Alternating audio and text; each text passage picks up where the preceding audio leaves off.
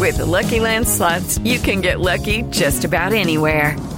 This is your captain speaking. Uh, we've got clear runway and the weather's fine, but we're just going to circle up here a while and uh, get lucky. No, no, nothing like that. It's just these cash prizes add up quick. So I suggest you sit back, keep your tray table upright, and start getting lucky. Play for free at LuckyLandSlots.com. Are you feeling lucky? No purchase necessary. Void where prohibited by law. 18 plus terms and conditions apply. See website for details. Hello, it is Ryan, and we could all use an extra bright spot in our day, couldn't we? Just to make up for things like sitting in traffic, doing the dishes, counting your steps, you know, all the mundane stuff. That is why I'm such a big fan of Chumba Casino. Chumba Casino has all your favorite social casino style games that you can play for free anytime, anywhere with daily bonuses. That should brighten your day a little. Actually, a lot. So sign up now at chumbacasino.com. That's chumbacasino.com. No purchase necessary. VGW Group. Void were prohibited by law. See terms and conditions. 18 plus. Okay, round two. Name something that's not boring. A laundry? Ooh, a book club. Computer solitaire, huh? Ah, sorry. We were looking for Chumba Casino. That's right. ChumbaCasino.com has over 100 casino style games. Join today and play for free for your chance to redeem some serious prizes. ChumbaCasino.com. No purchase necessary. Prohibited by law. 18 plus terms and conditions apply. See website for details. Welcome to a Turn on the Jets digital special presentation. My name is Scott Mason. You can follow me on Twitter at PlayLikeAJet1. And I'm calling this Outside Looking In because I thought it would be interesting to get a different perspective on what the Jets have been doing, both with Adam Gase and Gregg Williams, the new head coach and defensive coordinator, respectively, from people who have seen both of them up close in different capacities. I'm speaking, of course, of people who cover division rival Buffalo Bills. With Gase, they've seen him two times a year as head coach of the Miami Dolphins and are familiar with him that way. And with Gregg Williams, they saw him up close because he's their former head coach. In fact, that was his first head coaching opportunity from 2001 to 2003. I thought it might be instructive to reach out to members of the Buffalo area media about this because some of the Dolphins media and fan base are kind of jaded right now regarding Gase, whereas those around Buffalo might have a more neutral perspective. And being that Gase has said that Williams is going to be the de facto head coach of the defense, thought it might be interesting to find out what it was like when Gregg Williams was the head coach of the entire team for a full three year term, including what that meant for the Buffalo defense. So, what do those who cover the Buffalo Bills and the fan base and those around the organization think of the Jets hiring Adam Gase, who they saw quite a bit of the last couple of years? And what do they think of the Jets bringing in Gregg Williams, who was very successful with the Buffalo defense but flamed out as their head coach over 15 years ago? For that, I turn to two guys who have been covering the Buffalo Bills for the better part of the last two decades. If you listen to Buffalo Bills coverage on the radio, you know my first guest. He's a host on WGR Radio, and he's also the sideline and beat reporter for the Buffalo Bills. Constant presence on TV up in Buffalo as well. Mr. Sal Capaccio. Sal, what's going on, man? Hey, thanks for having me on. Not much. Uh, just trying to stay warm here this winter and, you know, look forward to a lot of things happening this offseason. Yeah, tell me about it. A lot of interesting things happening this offseason. We're going to get to free agency and the draft down the line, but with the Jets, you guys went through this a couple years ago for the Bills. We had the big coaching search. Adam Gase comes in here. He is the new head coach. We've talked to people from the Dolphins, talked to people from the Jets who have their perspective of what they thought of the presser and what the Jets process was like. Wanted to pick your brain a little bit because, as I said, you're the Bills sideline reporter, so you've watched Gase up close from the opposing sidelines and had a different viewpoint because you're not somebody from the Jets who might have a positive or negative view just based on the fact that he's here now, nor are you somebody that covers Miami who might have a jaded perspective based on how things ended for Gase there. So, what was your immediate reaction when you heard that the Jets had hired Adam Gase as their next head coach? I was a little bit surprised that they'd, uh, you know, didn't want to go with somebody a little more fresh and new for the organization. Um, you know, but at the same time, uh, not at all surprised that the type of person they chose was someone who is known to be you know, a innovative, good offensive thinker who has worked with quarterbacks and done well with them, knowing that they really wanted somebody to help bring Sam Darnold along. I think that was, you know, maybe the name itself, Gase, not having success necessarily, just getting fired recently in division was a, a bit of a surprise, but not a surprise to the type of person uh, that they did, knowing his background. As far as innovative offensive mind, like I've said, you saw him up close twice against the Bills every year for the last three years. From your observations, is that something that you think holds up? Do you think his reputation is legit? Yeah, I don't know if I call him innovative. I didn't see anything that made me go, "Wow!" Like this guy's reinventing things in football. But I do think that uh, you know he's done a good job with what he had. And meaning, like obviously, you know that his reputation with Peyton Manning and why he got the Dolphins job originally. But you know, I'll be honest with you, I think that 2016 season when the Dolphins made the playoffs, especially after Ryan Tannehill went out, it did a really nice job. Uh, he had Matt Moore, and they went out there and they scored points at the end of the year. Uh, I know they came here in an overtime game. They they won. They scored 34 points to the Bills. They scored 34 points to the Jets uh, the week before that. I'm looking at their schedule that year, and they did a nice job. And they went to the playoffs. They didn't do much against the Steelers, but I, I think Adam is is probably the guy that you know could steer your ship pretty well when you need somebody because maybe you know can come up with a nice game plan to keep things on board and on schedule. Uh, but I, I I think talent obviously trumps everything, and having Peyton Manning, you know, is going to be great for any coach. I mean, he's going to make any coach look really good. But I thought Gase did a nice job that first year. I think ultimately, though, what always struck me about him, and this is from conversations with people in Miami media that I know. I used to actually live in Florida and work down there. It's also just from you know, watching him and observing and paying attention. I, I think he seems like he's a bit of a loner, uh, someone who you know wants to do things his way. He doesn't really want to do a lot of have a lot of collaboration when it comes to like, the owner, the GM, other people, and I think that's ultimately what did him in in Miami. If he does that in New York, and he's going to have a lot of trouble. Backtracking a little bit, you said that you were kind of surprised that the Jets hired Gase. Were you surprised that the Dolphins fired him? Well, look, I, I think that he had a lot of pressure on him coming into the season. They made their playoffs their first year. And I think it buys a coach a couple of years of credit, you know, with an owner. But you have to remember, Stephen Ross bought the team the first year he owned them. They won the AFC East. He was used to winning. I think he got a little impatient when he didn't win with a couple of previous coaches as well. So after they made that the playoffs first year, I think things were going well. But I know going into this year, if you get three years, if you're not, you know, winning now in the league, something's going to happen. And then I do know there was a strained relationship between, you know, Ross and Gase that kind of grew because Gase felt that Ross was basically you know, meddling in a things he shouldn't, and what does he know about football? I'm the head coach here. And I really think that as the season went on, they had to start showing a little more life and spirit than they did. And the Minnesota game, when they got they got rolled early, they came back in the game. But you know, Ross, from what I heard, was, was really upset with how they came out of the gate there. And then the ultimate nail, I think, for Adam Gase was actually up here in Buffalo, the last game of the year. They were just disinterested. The Bills came out and just rolled them from the start. And you know, Mike came back and had a good second quarter, but 42 points. The Bills don't have a great offense. They scored 42 points. It looked like it was run for the bus time for the Dolphins. And I think it just sealed his fate where Ross said, I, I just can't have this if my guys aren't even interested playing for this guy. What did you see up close? Because you were there on the sideline. Did it look like Miami had kind of laid down and died and quit on him at the end there? You know what? It did at the beginning of the game. It was up. The Bills were up early, fourteen nothing, and then we're like, "Oh my god, this is going to be a laugher." And we all talked about it. I talked with Miami people, Buffalo people about how hey, that could happen here. You get a warm weather team coming up here in the cold. I mean, there were there were rumors going around that there were Dolphins players who were literally like going into the training room that week saying, I find something wrong with me. I don't want to play. I mean, you know, they're coming up here. They're going to play in 25, 30 degree weather. They're not making the playoffs. You know, guys were just not wanting to play. But suddenly they came back. They made it a game. I mean, I can't remember exactly what the score was. Uh, they go to halftime. It's a close game, maybe even tied. I can't remember for sure. But then the Bills came out and they just steamrolled them in the second half, and it looked like the Dolphins were just like, "Hey, our season's over. Let's get to the off season." And you can never have that when the head coach is fighting for his job.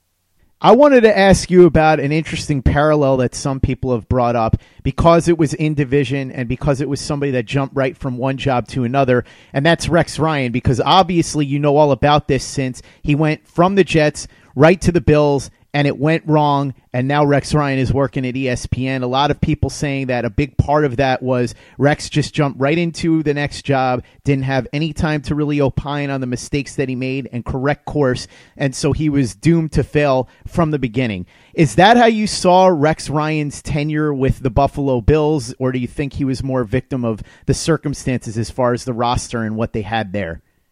No, I think Rex. No, I think it's two completely different situations.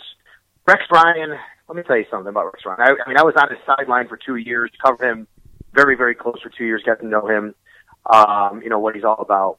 Rex Ryan employed more assistant coaches than anybody in the history of football, pretty much. You know why? Because Rex Ryan didn't want to have to do the work. Rex Ryan wanted all his assistants to do the work, and he wanted to enjoy life. Rex Ryan loved he loved more than anything being a head coach in the NFL. He didn't want to do what it took to be a, head, a real head coach in the NFL. That's the bottom line. And I think it, when he was in New York, when he started, he, he is such a great culture changer, and that worked, and the rah rah stuff. And I think that getting his first job, you know, he was they were all on board. But they would as things started to go south later on, who knows what happened in New York? I think it was really good for the Jets for what they needed at the time. When he came to Buffalo, though, he was all about getting his buddies jobs, staying in football, look at me, I'm a Ryan, this is who I am, this is my identity. But he was from look, he was the last one in and the first one out every day as a head coach. Think about that. That's what someone told me. I mean, and and who who's who knows who's there all the time and things like that. You just can't have that. So I don't think that's Adam Gase at all. Um, you know, maybe Adam Gase could have benefited by stepping back for a year. Look, these guys, there's only 32 jobs like this in the world. And if you step back for a year, you don't know if only two or three are going to open up next year. So I don't blame Adam Gase at all for wanting this job. And I don't think that, um, I think going from one team in the division to another is, is good. Like Rex did. Rex, you know, came and he knew the personnel of the team he was going to play. And, you know, the Patriots and the Dolphins, he had played them twice a year. But I wouldn't worry about that with, um, with Adam Gase. You know, Rex Ryan is a, a, a, a great personality. He belongs on TV. He did not belong being a head coach in the NFL anymore because he didn't want to put in the work that it took to be a head coach. Hey guys, it is Ryan. I'm not sure if you know this about me, but I'm a bit of a fun fanatic when I can. I like to work, but I like fun too. It's a thing. And now the truth is out there. I can tell you about my favorite place to have fun Chumba Casino. They have hundreds of social casino style games to choose from, with new games released each week. You can play for free anytime, anywhere and each day brings a new chance to collect daily bonuses. So join me in the fun. Sign up now at ChumbaCasino.com. No purchase necessary. VGW. Void were prohibited by law. See terms and conditions. 18 plus. This is the Overtime Podcast Network. I realize the Jets aren't the center of the universe up there in Buffalo the way that they are here, but I would imagine that what they do is somewhat relevant, being that they're within the division. Have you had the opportunity to talk to anybody around the Buffalo Bills organization, or as a radio host, have you had a consensus opinion from the Buffalo Bills fans about what everybody there thinks about the Jets getting Adam Gase as their next head coach? I think Bills fans are in the same boat as a lot of people. They laugh and they say, and, and I'm not, I'm not saying they're justified in doing it. Ha ha! Look at this guy. There's a guy that came to Buffalo and they they lost 42 to 17, and the Bills, you know, they did a the Bills did a great job against them uh, this year. You know, last year going to Miami and the Bills had to win the game to get to the playoffs, and they did. And you know, nobody saw anything special out of the guy. Um, so Bills fans are probably, I think, I I think you know. Here's the thing you know, in Buffalo, we have Sean McDermott. We've hired Rex Ryan. They've always gone with the, if not the safer guy, It's never been an innovative coach. I think Bills fans, to be honest, were scared that maybe the Jets were going to go with a Kingsbury. Maybe they're going to go with a, a hot new Matt Rhule, you know, and say, wow, what can he do with Sam Darnold? I think really what it is for Bills fans, the majority that I hear from, are they're, they're not worried because they don't think that Adam Gase is suddenly going to be so innovative and take Sam Darnold to places that other people can. They were worried that maybe a hot new schematic guy like a Kingsbury, a Sh- like a Sean McVay type would do that. You know, and I think that's what it is. More than anything, Bills fans are more worried about Sam Darnold than they are Adam Gase. I'll tell you that. What do the people around the Bills organization, to the best of your knowledge, think of Adam Gase, and was there any reaction from them about this? I think that coaching fraternity, those guys respect each other on a, on a really high level, and I think that Bill's coaching staff has a lot of respect for Adam Gase and you know what he's done in this league if you were a betting man, based on what you saw in Buffalo and based on what you saw over the last three years, seeing what you also saw from the Jets and Sam Darnold, do you think that this will be a good marriage? And what do you see from the Jets that you think would be good and bad as a fit with Gase? Again, looking at it from an outside perspective from Buffalo. I think good. Obviously, it's he has Sam Darnold. I mean, if he can really, if he can really push the right buttons, it's all about Sam. If he can really you know, get Sam and everything. I know Sam is going to work hard, and you know, he's a really good player. He's very well, highly thought of. I know I have a high personal opinion of him. I think Bills fans do as well. Many of them wanted him in Buffalo. And I think Adam Gase is set up in a right situation with a young quarterback. They have a lot of draft. They have a lot of uh, free agent money to spend, just like the Bills. They're two of the top three teams as far as money available. The Bills and Jets are in a very similar spot. They have young quarterbacks they took last year in the first round. They have a ton of salary cap space available and they have draft capital. You know, both teams have all of this, so I, that's the good thing. The bad thing here's what I would be worried about if I were a Jets fan. I'm telling you, it just seems like there's a th- th- this is a guy that's come in and he's going to want to do things his way. And he's not going to want anybody to tell him otherwise because he's the head coach. He knows football. And I think then it's incumbent upon is the Jets organization willing to do that, or is the Johnson family going to tell him what they think needs to be done, and is that relationship going to go sour? I, I he doesn't strike me as particular type of people person, if you will. You know what I mean? Adam Gase. He strikes me as somebody who probably doesn't have the same kind of social skills, if you will, that a Rex Ryan will. He can kind of adapt and be a chameleon uh, if he has to. And I think that that would be the concern for me. If the if the Jets organization and ownership leave him alone, I think it could be real good. It could be fine. If not, and they know want to have input and see things and want to go in whatever direction, I think that's when problems might arise, and you might be looking for that coach in years. From an opposing perspective, somebody who's watched this from the other side of the sideline, when you look at the Jets roster and you look at what Adam Gase likes to do, heading into free agency, heading into the draft, what do you think are the things that they need to improve upon the most? Which types of pieces do you think they need to add more so than anything else? I think the offensive line needs to needs to be better, you know, than what the, than what it's been. I think I love the fact that Sam Darnold has a very quick release, though. I think that help, you know, and can mitigate it. But I think that they they'd like to improve there, make sure they keep Sam healthy, uh, make sure that they can, you know, run the football when they need to and protect him. Obviously, I was really high on their receiving corps this year. I thought it was very much it was a lot better than people give it credit for. Uh, I was a Quincy Enunwa guy. I like Robbie Anderson. I like those guys. I don't think they performed up to that level though. Know, they didn't have any. You had, you know, Anderson had some nice moments. You know, um, you know, I, I just didn't. uh I didn't think that they really blew the doors off anybody. And I don't know. Maybe that was the OC or Sam and the quarterback change and all that kind of stuff that happened with the injury. Um, so maybe he needs to add a little bit there. Um, probably, you know, overall though, I think that Adam Gase can probably, as long as he can work with Sam Darnold really well, I think that those things can be mitigated in a lot of ways. So probably that that more than anything. Now, uh, defensively, look, I mean, um, you know, there's so much money to spend that they can go out and they can address whatever needs they have to. I think the front seven's been a little bit of a disappointment. I think if I, you know, you can tell me if I'm wrong. For some of the guys that they had there, and Williams being drafted where he was, I don't think he necessarily had the quite the season uh, that they expected him to have. So, you know, maybe that's somewhere they can concentrate. But now the head coach that has an offensive mind, he's probably going to want to spend some of that capital on the offensive side, and you know, we'll see where they go there. Sal, as you mentioned, both the Jets and Bills have a ton of cash to spend in free agency this offseason. Are there any specific players where you see the Jets and Bills being in direct competition for their services? I would think that maybe uh, if both teams want to add a wide receiver uh, to uh, you know what they're trying to do, I think both teams might need that number one guy. Now, look, there's nobody in free agency that oh my gosh, he's a number one. But you know what? If, maybe Golden Tate's a guy like that. Maybe Tyrell Williams is a guy like that from you know, the Chargers, someone like that. Maybe if there's a wide receiver out there, they'd both be vying for uh, in free agency. You know, um, someone like that I think could be, you know, on their radar. I, may, I hadn't uh, gone down completely the rabbit hole of you know offensive linemen and like like what they might want there, but there could be guys you know at different positions that both teams are looking at for sure. But I think wide receiver is probably, you know, that's going to be interesting because the Jets can say, hey, we got Sam Darnold. Look what we're going to do. And the Bills can say, look, we've got Josh Allen who's going to throw the ball over them mountains, and you can just run fly patterns all day. Look what you can do here.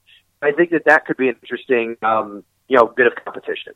Sal, you're going to be on the sidelines two times next year when the Jets play the Bills, of course, at Orchard Park and here at MetLife Stadium. Obviously, a lot to be seen as far as guys that get added via the draft and free agency. But as of right now, what would you expect to see in terms of those games? Do you expect them to be competitive battles like the second matchup where the Jets came back and won? Or do you think that the Bills could have a plan in place or the Jets could have a plan in place to kind of blow the doors off? No, I think it's going to be very competitive going forward between these teams. I mean, everybody's waiting for both of them to kind of be the teams and one or the other to be the heir apparent to the New England Patriots once you know, Brady retires and Belichick's gone. I think they're both setting themselves up for that run. I, look, I, I really believe. I think what it comes down to is both these teams have a lot of resources to be able to do that now available to them. It comes down to the organization and the decision maker and what they do. I think the talent's there; it's in place you know, one of the best young defenders in football, and Jamal Adams on one side. You know, it's Tre White on the other side. Tremaine Edmunds on the Bills side. Leonard Williams, like I said, I think both teams are setting up. Their defense can be young. It can be very good. Um, I think on the offensive side, they both need work uh, in several areas. Like we said, they both have these young quarterbacks.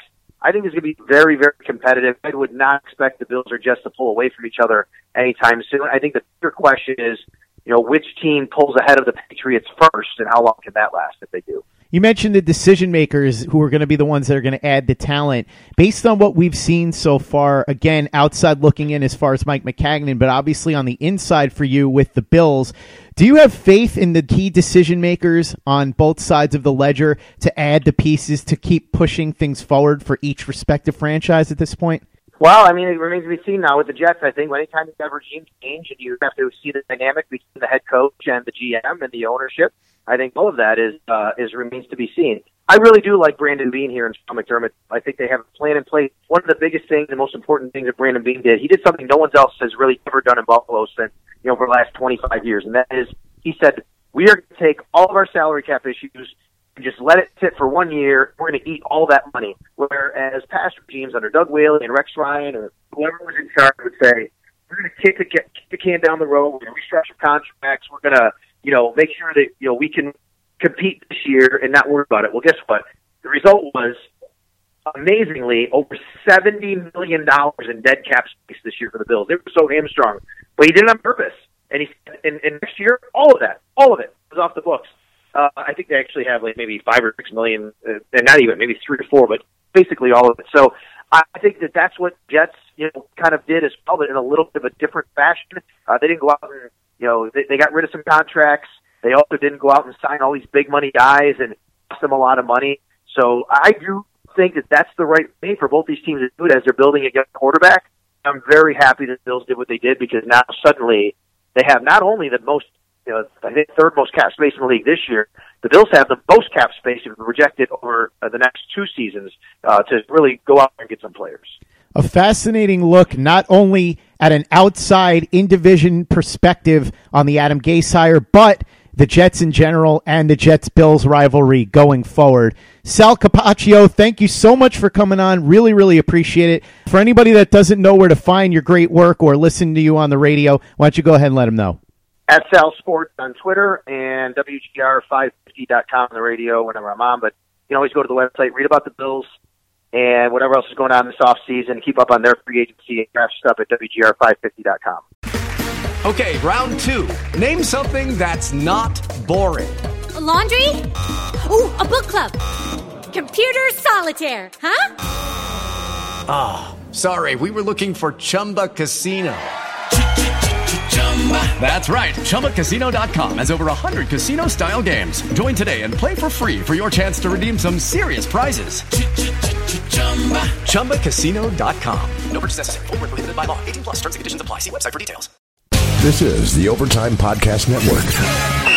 So you heard from Sal Capaccio in terms of the Buffalo viewpoint of what the Jets have been doing with Adam Gase and the rest of the offseason so far. One of the other key moves has been the addition of Gregg Williams as the defensive coordinator. Not so long ago, Gregg Williams was the head coach in Buffalo after a very successful tenure as defensive coordinator of the Tennessee Titans, in which the team almost won a Super Bowl. If you remember, it was that outstretched arm by Kevin Dyson. He almost got into the end zone. It did not happen. The Rams ended up winning the Super Bowl, but Gregg Williams became a hot name and ended up getting hired by the Buffalo Bills to start the 2001 season. So, wanted to turn to my buddy Mike Lindsley, who has been covering the Bills for a long time. He's also the host of the ML Sports Platter podcast. So, if you're not listening and subscribing to that, go ahead and do it. It's awesome. He has so many great guests all the time, and I'm going to let him talk about that a little bit later on. But I wanted to bring him in to talk about what Gregg Williams was like running that defense as the head coach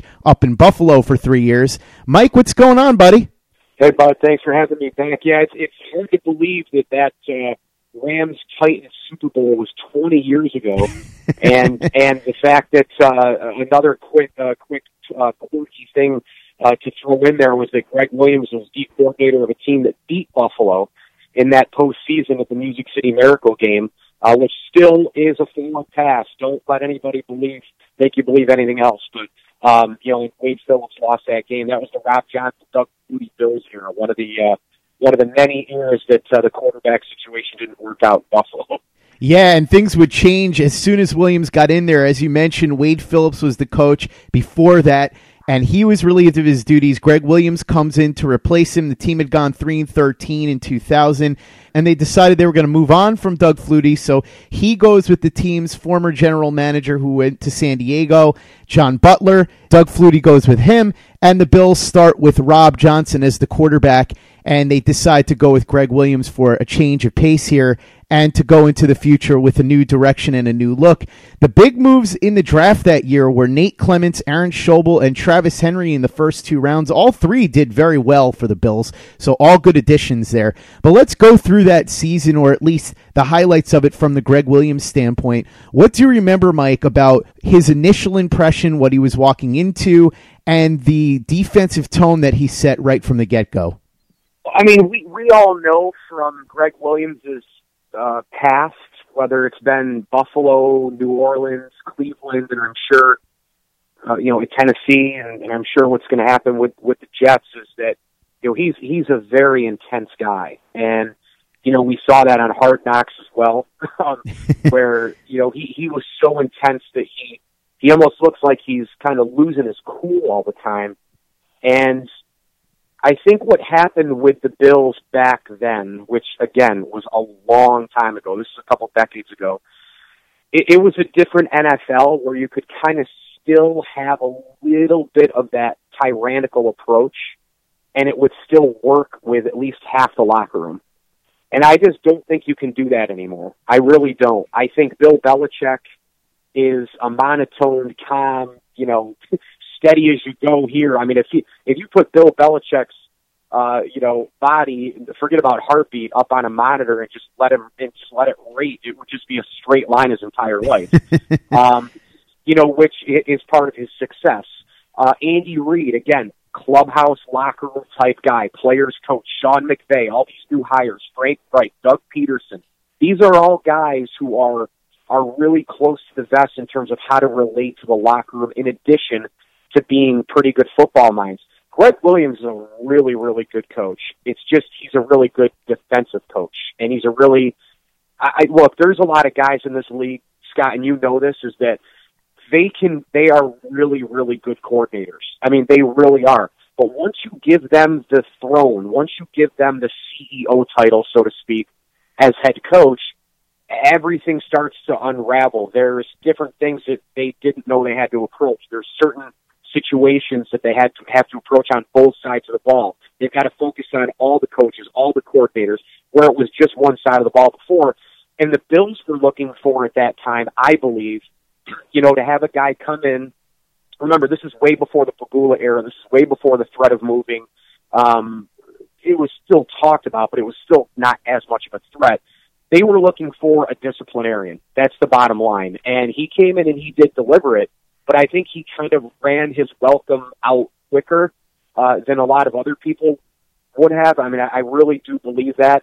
Um, they had good players. I mean, you just mentioned a bunch of them led by Schobel. They had good players, and I thought that they had a good draft there. But again, it was the similar situation as as recently, um, and Bills fans are hoping that Josh Allen works out, where there wasn't a quarterback in place, ownership was kind of helter skelter, um, and, and I think he wore out his welcome a little a little quicker than um, you know than than, than he probably uh, had had seen in the crystal ball, and, and it probably wore guys down uh, in Buffalo. I remember at that time I was in college at St. Bonaventure, and you know I was talking with a lot of people in the media. They had him on my college radio shows from Buffalo at that time, and I interned for the Empire Sports Network, so I was close to uh, you know Buffalo all the time uh, when Williams had gotten hired, I was an intern uh, at the Empire Sports Network, which is no longer, but uh, the West Seneca cable uh, uh, sports channel was such a popular entity.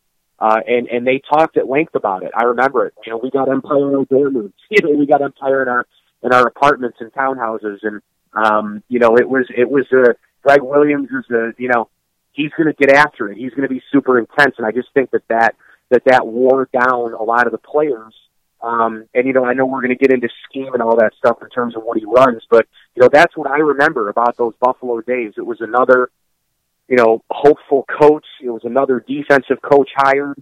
This was before the real wave of offense in today's NFL, where a lot of guys still kind of try to control the line of scrimmage and and you know win with the run game and play action and and discipline and all that kind of crap. And now that stuff is you know some of it is is worthwhile, but you know you got to have a gunslinger. And I think that Williams' approach and and his attitude eventually just wore people right down. I, I think probably a year or two earlier than, than what he expected. And he was coming in as a different personality, a change of pace because Wade Phillips was known more as, like you said, the laid back guy. Is that something that you saw right off the bat just from the way that he was handling the defense? More hands on, more aggressive, more, for lack of better terms, angry? Yeah, I mean, I think that's just his personality, man. You know, like, I, I think he's a guy who, in comparison to Wade Phillips, is kind of like the jolly, you know, uh, uh, locker room guy, um, but also has a real hard time with X's and O's as a head coach, defensive coordinator, no problem. Again, another one of these guys, the Wade Phillipses, the Gregg Williamses, the Leslie Frazier's, the Jim Schwartzes, the, you know, Mike Mularkey, all these guys who are coordinators who are just horrendous head coaches. Uh, and I realize that Phillips made the, the, the playoffs, but let's be honest. I mean, he's just not, he's not a good head coach. I do think he's going to get some looks though in the future with his recent success, which just I don't know boggles my mind. But yeah, I mean a total total 180 man uh, in terms of uh, personality and, and aggressiveness. And again, I think it's his personality. Fast forward to you know 18 years later or whatever, and we're watching Hard Knocks, right? And, it, it, I mean, look at the way the guy acted in that. And I don't think that there was any fluff to that. I don't think it was just for the cameras. I don't think there was any fake uh, news about it. It was all it was all him. He's a, a a tyrant when it comes to the approach to the game. I, I think that can work in the old NFL. I don't think it can work uh, today. We know that he had a real big part. You know, he played a real hand in that bounty gate. Um, I think that's a dark thing on his resume. But as a coordinator only, he is a really good one, and we're going to see. Let's you know, this Jets team is going to be, I think, uh, you know, I think the defense has been aggressive in the last few years to begin with, but I don't know. Jet fans haven't seen anything yet because Gregg Williams is going to literally just let these guys go after the football. I mean, it, it you know the three four base flips to a four three, and you know the different approach that he has in terms of the attacking linebackers, and it's going to be an aggressive defense. And and uh, I'm very intrigued by you know by the Jets in the draft to see you know, how many pieces they pick up in the draft defensively to fit what Williams wants to do. Speaking of fitting what Williams wants to do, let's talk about that because, like you said, the Jets are going to be moving from a 3 4 to what Williams likes to do, a 4 3. Tell me a little bit about what you noticed right away about things that he did differently than Wade Phillips on the defensive side of the ball. And if you could, tell me about his specific use of certain key players, including Clements and Schobel, who he had just brought in through the draft. I think it's just really an attack mode. You know, I mean, I think that's the biggest difference. I mean, I'm not seeing Wade Phillips ever blitzed or never disguised or never you know, did anything. Wade Phillips, you know, ran a pretty darn good defense. Wade Phillips has run a pretty darn good defense uh, in the NFL for years and years and years. And so, um, you know, every guy blitzes, every guy disguises, every guy has their own plan. But I think with Williams, it's just it's kind of like if you have a pot of water and you're making mac and cheese and you have it on like medium to medium high, and then you really are like, wait, I need to get this thing boiling quicker, and you throw it up to high for about one minute. That's Gregg Williams' temperature. You know, as a defensive coordinator, that's how he rolls. And, you know, I can specifically remember multiple sets with that Bills team where, you know, Aaron Schobel is probably one of the more underrated Bills players of all time because went through a tough era of Bills football as well. Similarly to Kyle Williams recently, similarly to Fred Jackson, you know, similarly to a lot of these other veterans we've seen recently with the Bills in terms of, you know, having to deal with the drought and all the quarterback nonsense and the ownership and the thought about moving the team and all all the the, the, the disastrous things that have happened to the Bills in recent memory. And the thing is, is that Schobel got a lot of double teams because of the quality of player he was which then even opened up an extra guy in a Williams in a Williams system. And you, you kind of thought as a Bills fan, like, okay, that could really work to our advantage because if Schobel is double teamed all the time and we're already getting after the, the football, we're already bringing the extra blitzer. Wow, you know, we're going to have extra guys just dominating, and the quarterback's going to have no time. In terms of Clements and those kind of players, you know, secondary biting is what I call it. You know, guys come up and they bite the play quick. I mean, they they jump up to to try and close gaps uh, quicker. Um, you see extra, you know, corner blitzes, but I think with the four three, you know, what's really unique in terms of that defense compared to a three four, and I'll bring Rex Ryan into the conversation stunningly. that Rex Ryan with the three four defense, he tried to run that defense in Buffalo. And what's crazy is people don't realize that Rex Ryan's 3 4 was actually really close to the Gregg Williams 4 3.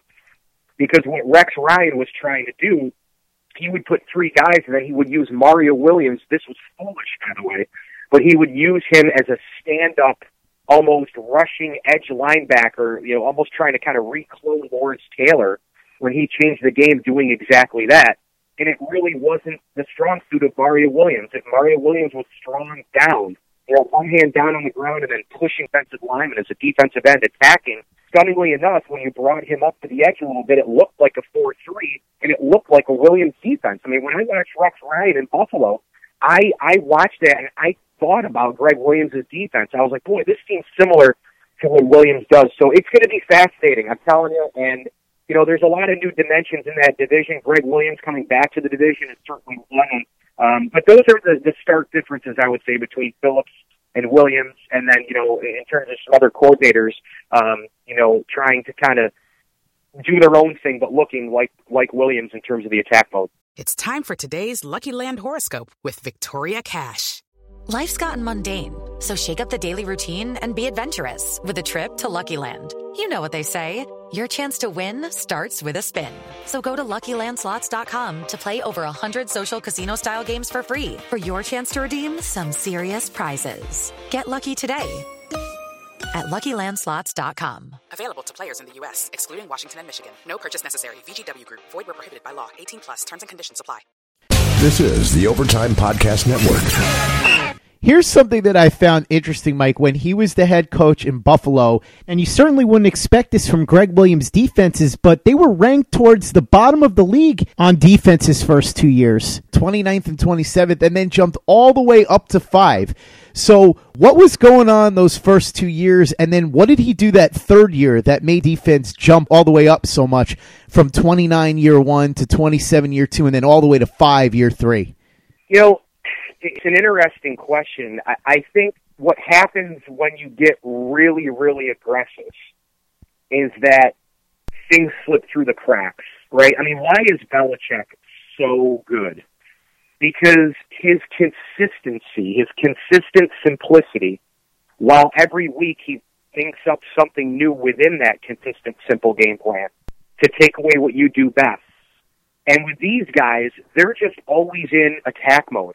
Rex Ryan, Gregg Williams, all these guys are in constant attack mode, and there isn't a lot of cover, you know, behind the craziness, behind the, the blitzing, behind, you know, the chaos.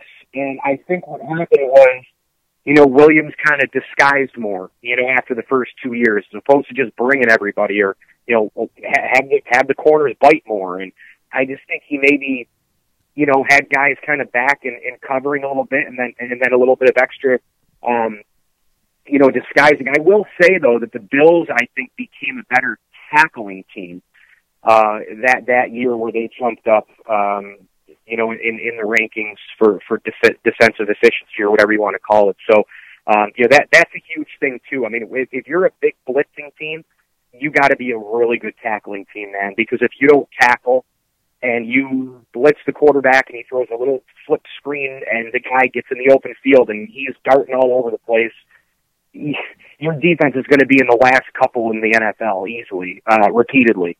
Um, you know, quarterbacks who get rid of the ball super quick. You know, are, are guys, you know, who can who can beat blitzes. You know, guys who can who can get the ball right to a guy and then yards after the catch and chains move quicker. And, and I think that was pro- those are probably the couple of things that I remember in terms of the difference of uh, of those defenses. you look at a guy as a head coach and look at a guy as a coordinator, and like you said, there's a big difference between the two. And we've seen a lot of guys that have been successful coordinators who did not translate to a head coach. But again, you look at Gregg Williams, he came in there 29th, 27th, and all the way to fifth. So he was doing his job as a defensive architect, it seems, just wasn't able to get the job done from an overall standpoint, even after the trade for Drew Bledsoe, right? Bledsoe, man, that is oh my gosh, you're bringing up another another bad quarterback memory for the Bills. um, and Belichick and company not scared uh, to trade him to the Bills because uh, they kind of knew that the end was was pretty much near. They had this kid Tom Brady, of course, but yeah, absolutely correct. I mean, you know, transition, transition, transition, right, Scott? I mean, that's the this league is so built for wildness and, and built for uh, insanity and, and, and transition that it's it's incredible. And uh, and you know, speaking of that, speaking of Bledsoe and all that sort of thing, um, you know, I'm actually reading the Bill Belichick bio on uh, you know by Ian O'Connor. I'm, I'm I'm I don't know 80 pages in, maybe 82 pages in, and it's going to take me a while. It's a long book, short print, and you know, time is what it is. But um, you know, it gets into that that time. You know, it was it was Belichick and and and you know, the game against uh, the Jets right after 9/11, and you know, he there was an article recently on it too, and uh, the book starts out with September. I think the date might be the 23rd, and you know, every everybody, and this is kind of something that I wanted to add to your question is everybody changed that day. Everything changed that day. The Jets changed, the Dolphins changed, the Bills changed. You know, because because of Brady, because Brady got in that game, and it was only a matter of time even if Mo Lewis didn't hit Drew Bledsoe and almost end his life, that, you know what? Brady was going to play eventually. Uh, who knows when, but Belichick drafted him for a reason in the sixth round after everybody, including him, didn't take him for five rounds. But that day changed everything, all right? I mean, it changed Gregg Williams. It changed the Bills. It changed the Jets. It changed the Dolphins. It changed drafts. It changed front offices. It changed the approach of the AFC. It changed, I mean, it changed everything. And since that point, the Patriots have been at eight Super Bowls. They won five. So um, yeah, it, it, it's it's crazy, man. This league is just so wild. It, it, it's uh, the unpredictability of it is is what makes it great. The parity they say makes it great, although I would beg to differ. I think other sports have more parity than the NFL.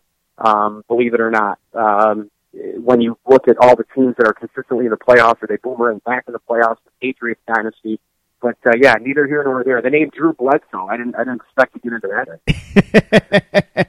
yeah, Drew Bledsoe, the quarterback, the second year that Gregg Williams was there, and he was still there when Gregg Williams was fired after the third year. So when you reflect back on Williams' tenure, though, you look at him as a success as a defensive mind and a failure as a head coach. I do, and I think it's been that way for a long time. I mean, I think. I mean, look, the Cleveland thing this year when he got promoted to head coach and all that, everybody knew that it was just a band aid until John Dorsey really, really wanted his guy. Now, I will tell you, I was stunned that they just gave the job to Freddie Kitchens. I mean, I was stunned because he went from running back to OC when they fired Todd Haley to head coach. I, it's mind-boggling to me how quickly. I don't. I mean, I don't know if you can. I can't remember just a regular assistant coach, non-coordinator, getting promoted that fast to a head coach. Like I, I with with the potential that that that respective team has. You know, I, I can't ever remember that, and I, I I'm not shocked that Williams wasn't kept on in Cleveland. Um, I think again it was just a band aid, and what ended up happening in in that situation. While Gregg Williams, I would I'll give him a little bit of credit, I guess, because of just you know, whenever you go into transition and fire people and um, change your role during the year, it's it's extremely difficult, especially if it's not planned. Um, but like Gregg Williams as head coach, he didn't call the offensive plays. You know, Baker Mayfield and Freddie Kitchens had a great relationship. Not a good one, a great one. And Baker's numbers even spiked more when Freddie took over. So I, I don't know, man. I, I just I think there are some guys who are cut out to be CEOs of a team. You know, that's what that job is. You are in, your hand is in every single bucket of, of, of the company. You're handling, I mean, Bill Belichick's handling, you know, human resources and corporate decisions and this and that. Well, in football, that's just called the offensive side, the defensive side, player personnel, you know, inside the locker room, uh, film sessions, right? Control. I mean, that's what that's called in football, you know, compared to business. So I just look at it as, I just look at it as Gregg Williams historically, and I don't think it's going to change, being a very, very successful defensive coordinator, a great defensive mind like many others. But when it comes to having to control the team and lead the team, I I don't think he's. I, I do. I think he's been a failure. I really do. And and, and you know what? I guess the one thing that Jet fans can be thankful for is he's not the head coach. Yeah, which is what I was going to ask you about because Adam Gase said that whoever came in here as defensive coordinator was essentially going to be the de facto head coach of the defense. So he is going to run things on the defensive side of the ball, and Adam Gase is more or less going to be hands off and let him do what he wants. Even though you just said that you don't love him as a CEO, you think he's fine in that role? I think so. I, I think you know, again, it's going to depend on uh, uh, you know, I think he's a, again, I think he's a really good defensive mind. I think he's a really good defensive coordinator. I think the draft will play a part in a lot of this as well because you know they've got to get players and and you know they that fit what he wants to do. Now, granted, the best of the best of the best historically have always said, okay, this is my system, and then I'm going to take the players that I have or I'm going to get, and I got to see what where their strengths are, and that'll plug into my system. Other guys say, screw it, they're going to do what I want no matter what. Rex Ryan.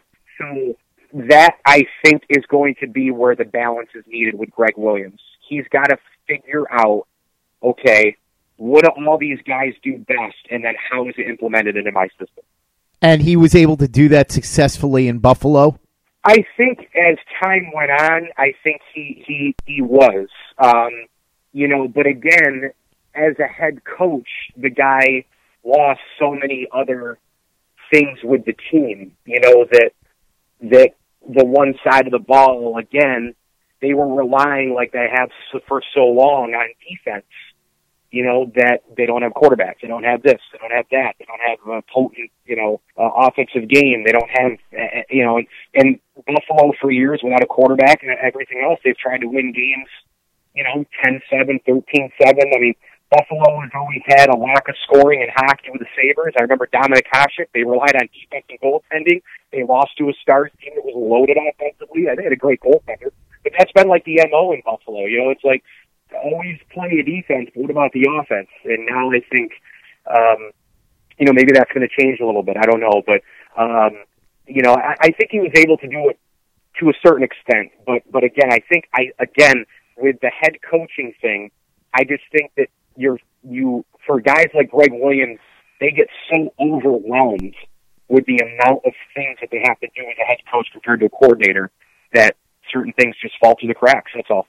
He is the host of the ML Sports Platter podcast. You should subscribe on iTunes or Google Play or whatever it is that you listen to podcasts on. Great show. He's had some huge guests, including Linda Cohn, who's a living legend, Jay Bilas, and so many more. I'm going to let him tell you about it in just a second. Mike, thanks so much for coming on and talking a little Gregg Williams in Buffalo with me. For anybody who's unfamiliar with you or the ML Sports Platter podcast, go ahead and let him know all about it.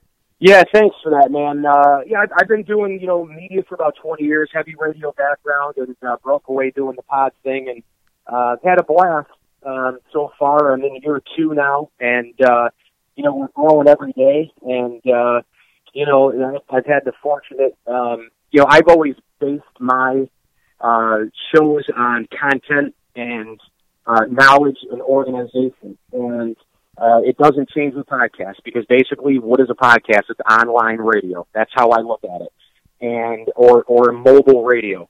And um, you know, the beat's gone on with the guests. I try to get the best guests you can possibly get. You mentioned a few of them there. I had Cal Ripken Jr. on recently, who was really great. Uh, you know, Jim Everett. Um, uh, you know, I just recently had Brittany Ghiroli on from the Athletic, who was fantastic, who covers Washington D.C. sports. I had John McMullen on yesterday uh, NFL Insider. Um, so just a ton of people, you know, Barry Melrose, Jessica Mendoza, uh, Ken Singleton from the Yes Network. So um, hopefully there's more to come. I got in the in the cooker right now, and I'm hoping that uh, I'm hoping that the recipe is uh, is, is is right on cue for uh, for a good uh, for a good 2019 one. Thanks, Mike. Make sure you're listening to Mike and subscribe to the ML Sports Platter. And for the latest and greatest in New York Jets podcasts, you know where to go. That's Turn on the Jets Digital and TurnOnTheJets.com.